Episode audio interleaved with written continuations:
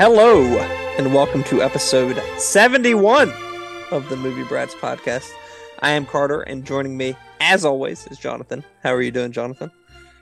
I'm doing great, and we're going to talk about two films that are about, how should we put it deftly, films about women and surviving and dealing with trauma.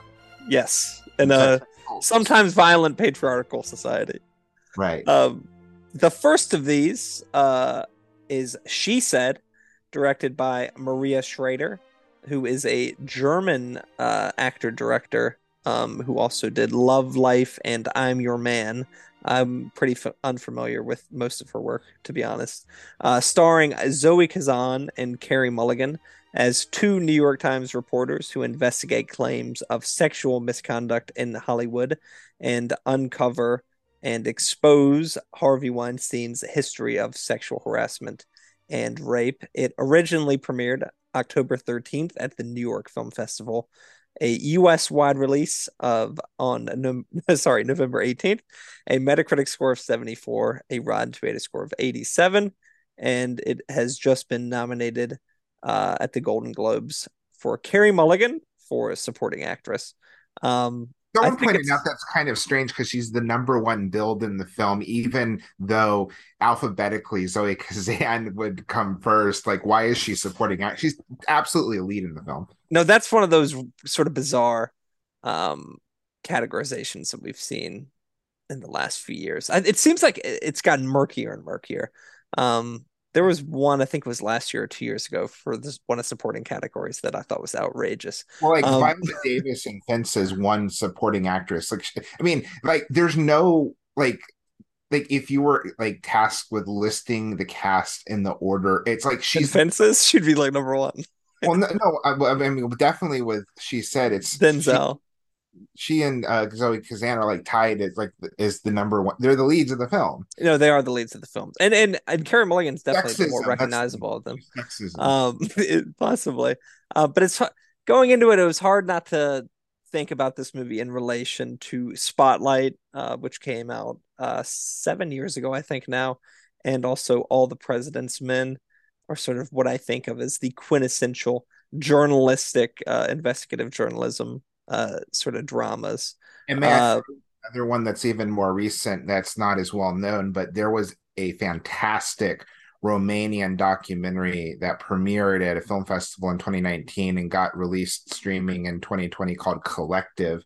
Mm-hmm. That was nominated for best uh, documentary at the Oscars, which is just a incredible film documentary uh, that's also about a uh, it's about a not the New York Times is a small paper, but it's that one's about a small newspaper that was kind of like a sports magazine, yeah. uh, a newspaper that uncovered this scandal, and it's such a rich film.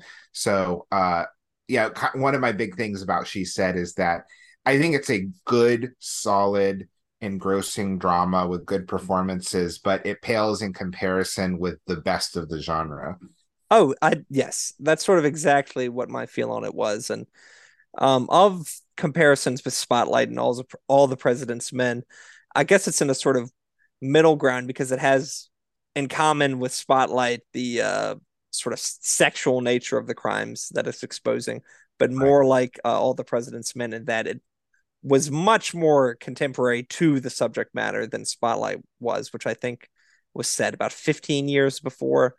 This one is about what's an ongoing trial basically of Harvey Weinstein in LA or in California. There had already been the trial in New York, but he has one that's is it still ongoing in California? At least was when I saw the movie. Well, there are legal proceedings that are still going on. It's also so recent that there are Ashley Judd plays herself in the yeah. movie. Yeah. so I think that uh there's all sometimes I think there's a question of whether something is too soon.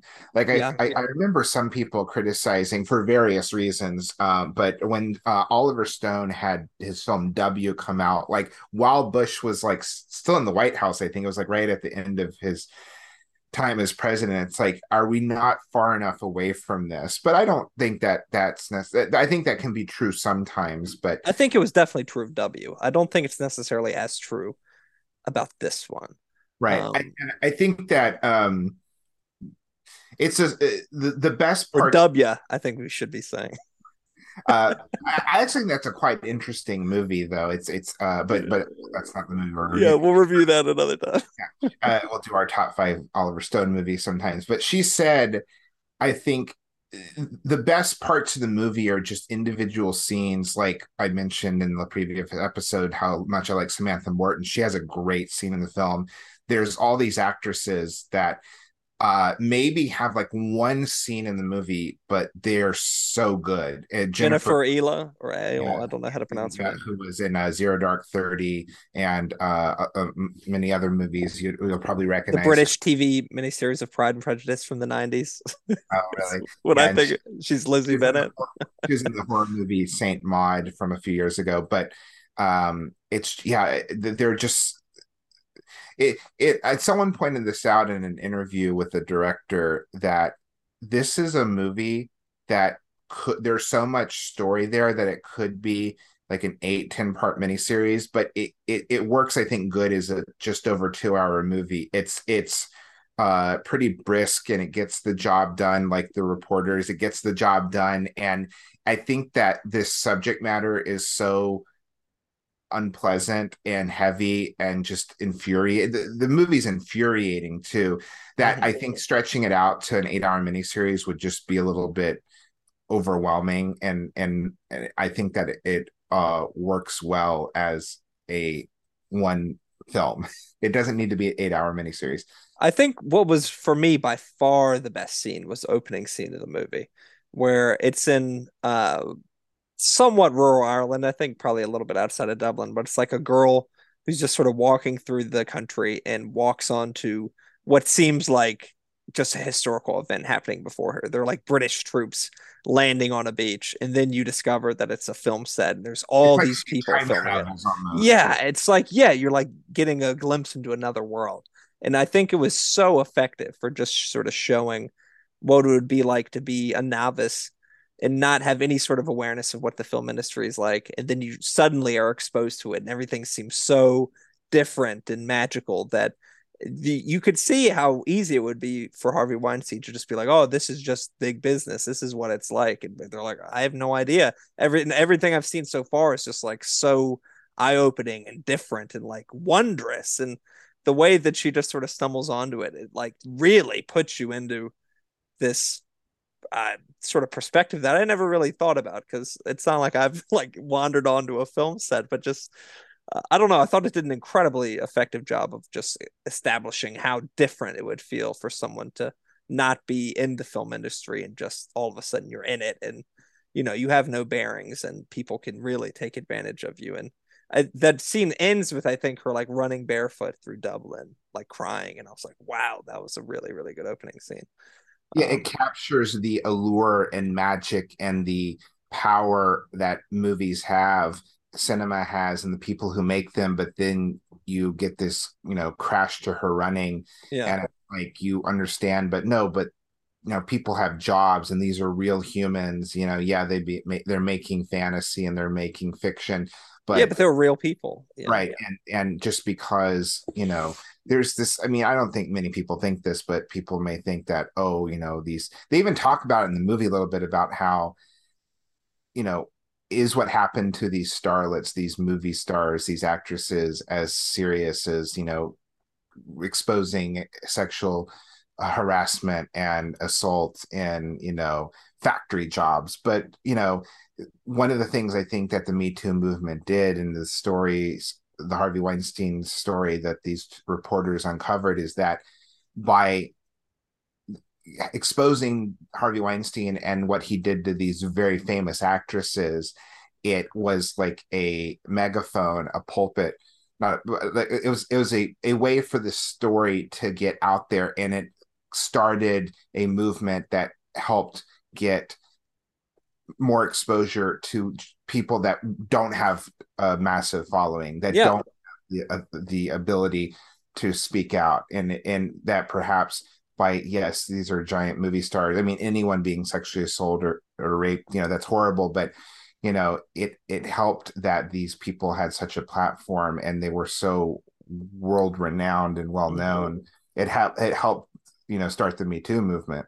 Well that was a good thing about this movie is showing the women who don't have that platform there's a couple women whose like lives are just ruined um basically by harvey weinstein doing something awful to them and then sort of and, no one not even necessarily not believing them, but just not defending them or taking their side because if they do, their careers might be over. And and they're in the movie business, but they're like behind yeah. the scenes. They may be assistants or yeah, they, or caterer, like anybody, or you know, uh, someone who works for uh, Miramax in a different you know city that yeah exactly marketing or something like that and just how this guy had so much sort of unchecked power and just people just sort of bow down to him in a way that you don't see in a whole lot of industries that it's just like the whole movie industry just became just so corrupted by by this guy's and he's not the only one doing it but um it was a real one of the more effective scenes of blonde has a situation sort of like that where you need to you know do something for someone in power to you know progress in the industry um right. but it was just like you said uh, it wasn't like the best journalist investigative reporter movie I've ever seen, but it was effective and uh, you know tells a story that is worth telling and um and shares a side of it that uh maybe most people wouldn't have understood uh, even reading the New York Times article because it's just words it doesn't like give you the woman's reaction when she's talking about it and that's like what you said the sort of times where they just drop in a really talented actress for one scene to just sort of um, dominate the 10 minutes that they're in i thought was used very effectively but but ultimately it it did not quite reach the heights of of all the president's men or or spotlight which which i really like and won best picture. So i don't i don't expect this to to repeat that and, and win best picture this year. I don't even I mean I don't know how much box office, you know, affects the Oscar voters. I mean, there's been like some of the the least uh the lowest grossing best picture winners have like all been from the last 10 years. Yeah it's moonlight um, stuff like that. and moonlight and the hurt locker and uh nomadland obviously and coda because of the pandemic but uh but i think that with uh this film it really did bad at the box office and this was dark and the guy actually apologized for it but he said you know who would have been able to promote this movie and get a lot of people to see it? Harvey weinstein. Yeah. Which is kind of a, it's like it's in a weird weird way kind of like a perfect movie for the Weinstein company to have oh like, no it's exactly the kind of movie they would have made in the 90s yeah. that that would have gotten tons of nominations because he was so good at manipulating the industry basically. Yeah. Yeah. I mean it, the the nefarious thing is that like he you know he, it's all you know much much worse what he did you know sexually assaulting raping women harassing them. But he also messed with directors a lot just like creatively. He like you know yeah. he didn't you know he would say you need to cut this and he wouldn't allow directors cut sometimes. And the fact that like we were talking about in the previous episode of shakespeare in love won best picture over saving private ryan. It's a joke as much as you know shakespeare in love might be a delightful film to some people. But uh, i think that uh it, you know he the good thing about him though is that he did get a lot of interesting films, much wider distribution, and uh, in more theaters than uh, there would have been without. Like he did get a lot of interesting films out there, but that pales in comparison with the the monster that he was. Oh yeah, and it's it's weird sort of seeing old movies and seeing the Miramax logo because you know so many movies. I mean, basically every Quentin Tarantino movie up to a certain point was Miramax. Um, right. It's like so, seeing old it's like seeing old people named adolf. You're like yeah it's just like it leaves you with a sort of a weird feeling. Um right. but really solid acting performances from the the two lead actresses and that was also something i thought was interesting. Um there's a part where it deals with Carey mulligan's character's postpartum depression right. um which was not something i'd really seen too many times in a movie before. So it did offer an interesting insight into you know the daily lives and struggles of of working women. Um, I was going to mention that that it's a film that you know it's like you don't see uh Woodward and you know you know from all the presidents when you don't see changing a diaper you know you know having to deal with their children even though uh you know I don't know did they have children back then? But uh one of them was married to Nora Ephron wasn't yeah I think that was after though. That's uh Bernstein right. But um anyway yeah i i will say there's a, uh, interesting connections. Um it, it, would be interesting double feature of promising young woman and she said very different movies both with carey mulligan and then very and also very different uh but i did it did pop in my head the fact that uh, Zoe Kazan's grandfather was a very famous controversial filmmaker who, you know, whose reputation has certainly been uh, complicated because her grandfather is Elia Kazan. Mm-hmm. You know, very different controversy. You know, it's you know naming names is bad, but it wasn't you know raping women and, and multiple women. But it's it's still an interesting that you know that someone involved with this film has you know a family history of someone who's very controversial. Like I said, within I'm, the movie industry, yeah, right, very different situations. But um, yeah, so yeah, I it, it it's I think it's worth seeing. I would recommend it to most people. Um, well, no, well, someone said this snarky on uh, Twitter about. They said something along lines like, uh, "I'm shocked that my 65 year old uncle in Iowa is not rushing out to see the film about Harvey Weinstein being exposed by the New York Times report." It's like this is kind no. of a neat movie, maybe. it is. like, eh, yeah, but I think it presents itself in enough of a, you know, sort of movie way. It's not like experimental um, it has an arc, so I think it's. I think if if people sat down and watched it, I don't think most people would be like, "Oh, this sucks." Like, I think that one of the biggest problems of, of not the, like a critic criticism of it, but I think w- one reason it's done so poorly at the box office, I think a lot of people are just like, I don't want to hear this story. Like this is depressing. Yeah. Yes. Yes. Yes. It's yeah. difficult subject matter. It's and it's also one of the things about making a movie so close to when the story broke is I I think a lot of people feel like they are they already know this story. Like they don't need to see a movie right. about it. Right um, and I it, it doesn't have quite the emotion you know the real story does but the film does not have quite the emotional impact of spotlight to me. Spotlight is just so impactful and, and it shows you yeah well the the ending of that where it it comes up with all the names of the cities where like further uh, investigations happen that expose stuff. Was just one of those sort of final like um uh BlacKkKlansman where it's like the final image or final series of images kind of brings the whole thing together and is a gun punch gut punch kind of thing that i don't think this movie had. And it was also it was so because spotlight ends not the very end of the movie but this sort of dissemination of the article is very traditional with the uh, newspaper being printed in the morning and it going on the cars and you know disseminating into the world like this information is spreading. This one is you know they just press like enter and it's just much less cinematic. Yeah i mean it's the you know because of the time it came out and uh yeah. I, I do think that uh I, I do think also that Spotlight is just a more rich and compelling film about the power of journalism, you know, yeah. getting job done. And she said does it too, but I feel like she said is more specific and focused on telling this story, whereas I feel like Spotlight is almost was about journalism. Yeah, and it, I mean, yeah. it, the, the story itself was very compelling and detailed, but it's like it's just on it's sort of like Moneyball, where it puts you into an industry uh-huh. that you, you aren't an expert in, and makes you feel like you know you're like took a bath in newspaper, and yeah, all of a sudden you're bleeding I, I, ink.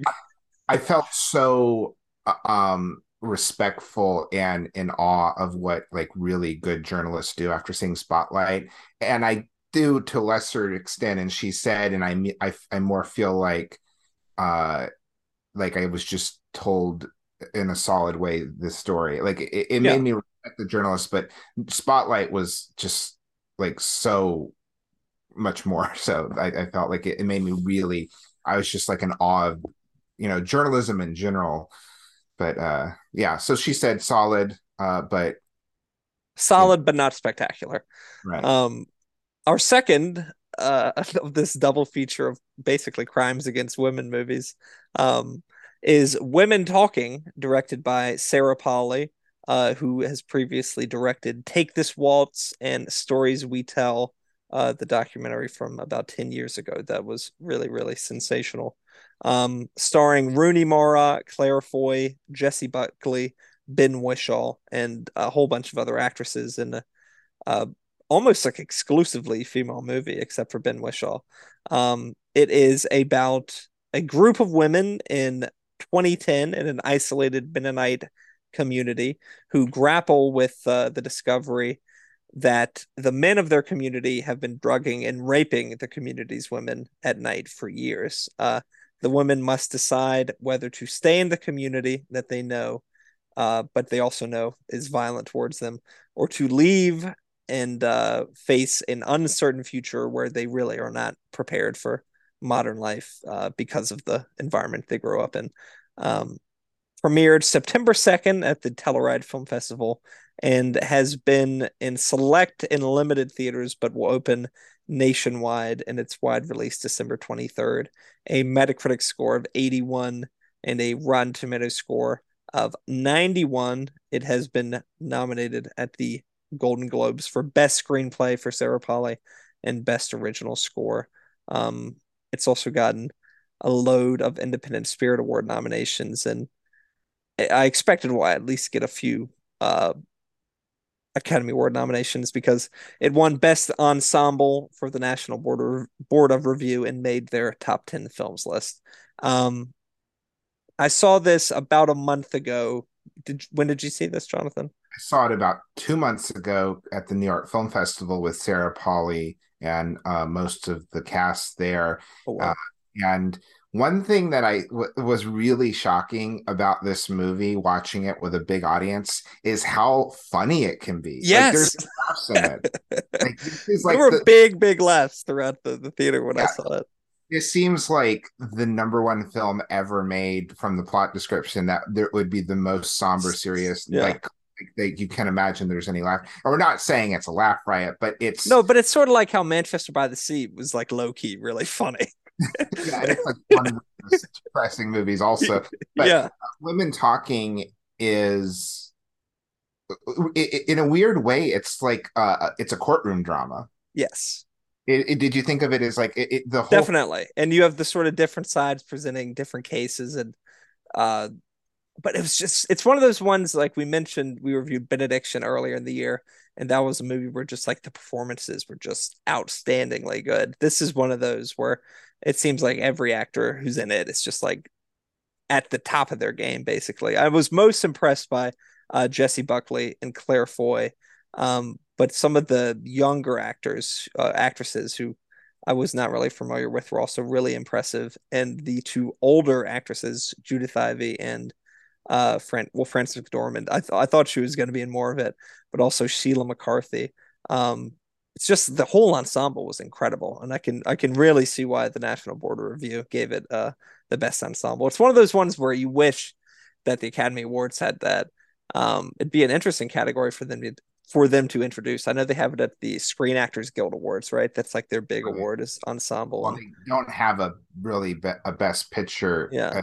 So it's like, yeah, I think that that uh, the uh, Claire Foy has a scene that's like this is going to be the Oscar clip. In, yeah, where she goes, she just basically for like three minutes says that like she'll like, you know, she, she is happy to go to the pits of hell to fight uh, you know, against the men that did this to her and her, you know, if they if they ever did this to the, her her child, and it's just like one of those fist pumps. You're like, yeah, it's so like compelling. She's just like breathing fire as it's going I know. on. It's like watching an actress is like transform. And she's just like still and just talking, and mm-hmm. it, yeah, it, it, shows. I mean, I think that it, it's the title of the film, "Women Talking." It's a film about physical horrible violence but it's what the women do is they sit and intelligently talk and they they have intellect and they talk with each other about what they're going to do in mm-hmm. in in a response to this horrible act of physical violence and they use their their love and their compassion and yes, their anger, but and they and it's certainly you know their religion. They use uh, you know, but they use their language. Their you know they talk about what they're going to do, and it's such a it's such a moving film. Um, I think there's a little bit of an emotional distance I felt from the film. I think one of the problems is that the film, I think the filmmakers wanted to shoot it in black and white, and it mm-hmm. has this saturated color that makes it kind of like look a little bit wonky. Uh, it, it kind of looks like it's it's like it's almost in black and white. Uh, in what almost misleads you because um, it almost feels like it's not in this century. You feel like it's this is happening in like the 1800s or something at some point. It's almost like the Shyamalan film The Village, like oh, this is you know, yeah, it's like hundred years ago, but no, it's 150 years ago. No, it's it's set very recently. Yeah, uh, and it's it is based on a novel. It's not uh based on a true story, correct? It's I know it's based on a novel, but it is definitely based on a novel. But I, I was my impression that there was like an inkling of a idea based in reality to okay. some extent. Basically, just about sort of the sexual violence on women of a community and the you know sort of generations of um you know not teaching them how to read or write and stuff like that basically left them incapable of almost like uh existing in the modern world without men which is like essentially what the big argument is about. Because you know you just think like oh these men are like raping you. Of course you're going to leave. But you know the women have not been educated in any way at all. So and they haven't even left the community. So they essentially have no idea of, of what the the rest of the world is like um which is not you know a community most people necessarily think about but those communities do exist um in the united states.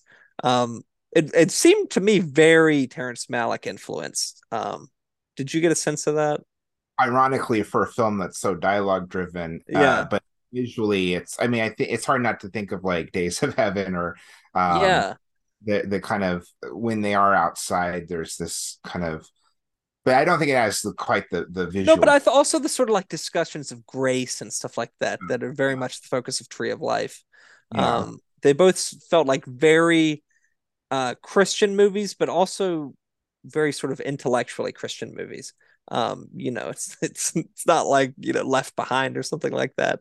Um, right because these are very i mean as devout as anyone in this country they have is. no way of conceiving the world outside of a christian frame basically yeah and i like that the film had i mean the, the, one of the big i mean basically the debate with them what they're arguing about what they're trying to decide is whether they're going to leave the community or they're going to stay and are they going to forgive even forgive the yeah band? yeah that's the big debate and um yeah it's it, it it's something that could be a play, but it's really compelling as cinema. It's it, it, has such good performances, and it's funny. I was listening to Rian Johnson, very different movie, but Glass Onion. And he was saying that, and I've heard directors say this before that it's not the giant car chases necessarily uh, that are the hardest to film. It's filming scenes where you have like eight or more people on screen. How you visually put people on screen and how you edit it. Yeah, and yeah. um uh from what I, I think that you know within the last for the last many years there have been almost always one woman nominated for best director and uh, one foreign language film. And i think that most people are predicting that if a woman's going to get nominated for best director that sarah Polley is probably the number one most likely. Um, yeah I, w- I mean i would think so. Uh, she was nominated for screenplay at the golden globes and um, right. sort of as has been as we have been talking about this i've it started to come to the forefront just what a brilliant, brilliant screenplay it really is, and um, how I I guess the performances are so good. It all feels so natural that I didn't necessarily think about it, you know, as a screenplay. One um, of those the performances are so good that afterwards you think, "Oh, this was really well written," but while you're watching it, it's just this is really yeah, awesome. yeah. Basically, I think that's how I'm sort of coming to understand it. Um, and it's one of those ones like we mentioned for uh she said how it's sort of weird that um Carey Mulligan is the supporting actress. It seems like it's this is one of those movies where basically everyone is a supporting actress. Um I I think if there was a lead, you might say it's it'd be Rooney Mara, Claire Foy, or Jessie Buckley, but um it doesn't necessarily privilege one performance or one character over anything else. So, um, Right. I it's going to be interesting to see if this does get any acting nominations because it might be one of the ones where like everyone is so good it doesn't really allow one person to necessarily uh like vote between three people. yeah basically unless it's going to be like Rooney Mara or sorry Claire Foy Jessie Buckley and like Judith Ivey all nominated uh I could Yeah. see Ben Whishaw for supporting actor. We haven't really mentioned him. He's sort of the one male presence in the movie because he's acting as a, something of a scribe, and he's a character who has lived outside of the community and whose mother. It's never explicitly explicitly stated, but um, it seems like she sort of had uh, a reevaluation of it and decided to leave, and he's since come back after uh, she's died.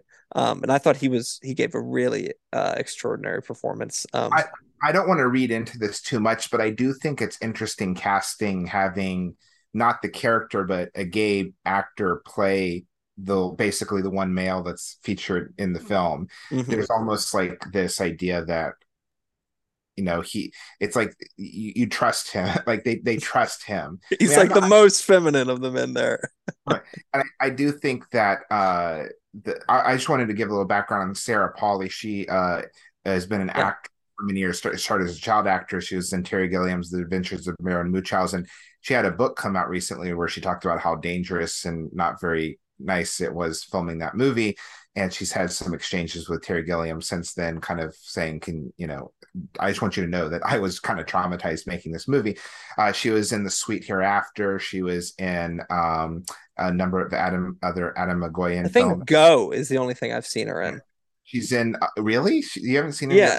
She's in the Remake. I think it honestly might be. she's in the, she's in a lot of good movies. She's in the remake of Dawn of the Dead, which is not uh which is really good. Um she was in a um one of the last movies she acted in, this is random, but she's in a movie called Splice, which is one of the rare films to get an F CinemaScore, but it's actually really good like little sci-fi horror movie with Adrien Brody. I think that's actually one of the last films she's acted in. Her second to last one, yeah. Right, but uh, but her this is her fourth film, and it's been like a decade almost, or it has been a decade since her previous film. But take uh, but uh, stories we tell is an incredible film. I didn't know going into it, and while I was watching it, that a lot of it was recreated for the film and wasn't actual home movie footage. Mhm. I was amazed because it's so authentic. And you didn't She's mention a very talented director. yeah, her first film is one of the best feature directorial debuts of this century. Away We Go with Julie Christie. Away from her, away we Away- go is the Sam Mendes. Oh yeah, right, right, yeah. Away from her, it was Julie Christie. That's a great film. Mhm. I've never seen it. Um, So good. based on But- an Alice Munro story, I'm seeing. right, yes. Um, but that's one of the best directorial debuts of uh the of the century. But yeah, uh, women talking is uh, it's better than she said. It's not. I don't think it's going to be like. I mean, it's almost like crude or uh insignificant like oh this is this is not going to make my top 10 like what but i i mean it's, it's not going to be my top 10 of the year but it's it's a really uh powerful well done movie Well, this really- was one that seeing it with the crowd, I think really you sort of felt like you went through something with people afterwards, you know? Um, in a way that you don't necessarily get with a lot of movies. And you know, you definitely wouldn't get if you watched it at home by yourself. Um, so it it really felt like a like a real communal experience seeing this in a way that I think is Yeah, pretty what the- rare. And it's and and i think it works to see it in the theater because it's a film about a community Yeah, yeah, and I, I don't. You just it's one of those ones that uh, I, don't- yeah, I don't know. Did did you feel like you went through something with the people you saw it with? That's sort of how I I felt. saw it at the New York Film Festival. Like you laughed, you cried. You know. Yeah, I also like the fact that it's a rare movie. It's under an hour and forty five minutes. It's an hour and forty four minutes. yeah, How it many- zipped by. Um, there's Yeah. one when it ended. I was like, I can't I believe wouldn't say is over. it's zip by. No, for me, it, it honestly did. I mean, it's a really heavy movie and it's difficult subject matter, but it's so brilliantly executed. Um, you know, written, directed, acted that um it just for me, it just like, yeah, I was just enthralled by it. It felt like no time passed at all. Right. Um, the Frances McDormand can quite likely get another Oscar nomination, not because she she she's in the movie like four minutes, maybe. Yeah. A- like Nomadland, she's a producer on the film. But she's sort of like the biggest name attached. Um, and I thought she was gonna be a a more significant factor in it. Um, before I saw it, I was really surprised almost, how little of it she was Brad, in. Brad Pitt's an executive producer on the film, and it's almost like she's like how Brad Pitt is in uh 12 Years a Slave. He's like, yeah. I, I produced the movie. I get to have this little bit in the movie. Yeah, it's pretty similar actually. Um, yeah. But but yeah, difference. I, I always felt that Brad Pitt uh, got in Twelve Years a Slave. And like I'm the good one. I'm the one good white guy in the movie. You can like me. And then in uh, this movie, Frances McDormand, she's uncompromising because she's like plays this woman that doesn't even want them to, to you know, to she doesn't want them to leave. Yeah, she, uh, harsh. But uh, well, yeah. her character's name is Scarface Jan. So yeah, her her demeanor is very much uh, uh, aligned with her name. Um, but yes, we both definitely definitely liked uh, women talking more. Um, not to say she said was bad or anything like that. I think we both. Um, it, what do you think? It's like a seven out of ten, something like that. You said I would give. Yeah, I'd I'd give I'd give. She said three and a half out of five. I'd give women yeah. talk at least a four. Yeah. Um, recommend both. I I don't necessarily think they are for everybody, but um, I do think if people were to commit to the movie and to sort of be on its wavelength, that uh, it would be a rewarding experience for pretty much anybody. I mean, um, and like we were saying, not that women talking, you're gonna, you know, laugh, but it's like no, but it's it's just so well written, it's so well performed. It has moments of comedy and it's and it's um, it's a film where if you read the plot synopsis, you go, "Oh, do I want to see this?" But if you do see it, you'll probably really like it, though. Yeah, I think so, definitely. Um, so yeah, uh, maybe not the lightest of subject matter of any episodes we've done. Probably some of the heaviest, to be honest. Um, but, it's good to uh, both films directed by women. Good to go support films by women directors, especially ones that are you know good. yes. Know. Um, and a, a lot of women focused uh, movies this year. Uh, one we're going to talk about in a future episode. The new Glass Onion, the new Knives Out movie, was far more female focused than I anticipated. Um, so yeah, it's good to see movies directed by women. It's good to see more movies uh, with female characters at the center of them. I, I think that Women Talking is uh, quite likely going to get nominated for Best Picture. Um, she said is kind of on the cusp. I wouldn't be shocked if it doesn't get nominated, but I think Women Talking. I could see it being like one of those ones that had a lot of hype, but by the time the nominations come out, it's like nothing. Um, and Women Talking's like coming, actually getting out in m- m- many more theaters, like right at the end of the year. So yeah, this seems like it was just sort of like the least impactful November. Um, we've had in a long time. There were a lot of good movies that came out, but they really kind of underperformed at the box office. Pretty much all of them, yeah. And now our uh, Armageddon Time till Triangle yeah. of Sadness, yeah. The menu. Go um, see movies in the theater. Yeah. yeah. Well, now Avatar is going to come out. That's going to force people back. One uh, person said streaming found dead in a ditch. About so, so yeah, this is this is the last episode to be recorded in the pre-Avatar Way of the Water universe. Uh, our lives will all be changed this weekend. Um, we'll probably have a podcast coming out about uh, Avatar and some movies that are going to be released later this year, like Glass Onion, A Knives Out Story. Can, yeah, maybe we can do a uh, one of the three-hour plus films, uh, Avatar and Babylon. yeah. Yeah. So so big December. Um, I think we're gonna have some more episodes coming out than uh, our nice little two-month break for the fall. So uh, thank you for listening. Uh, we will be back with you next time.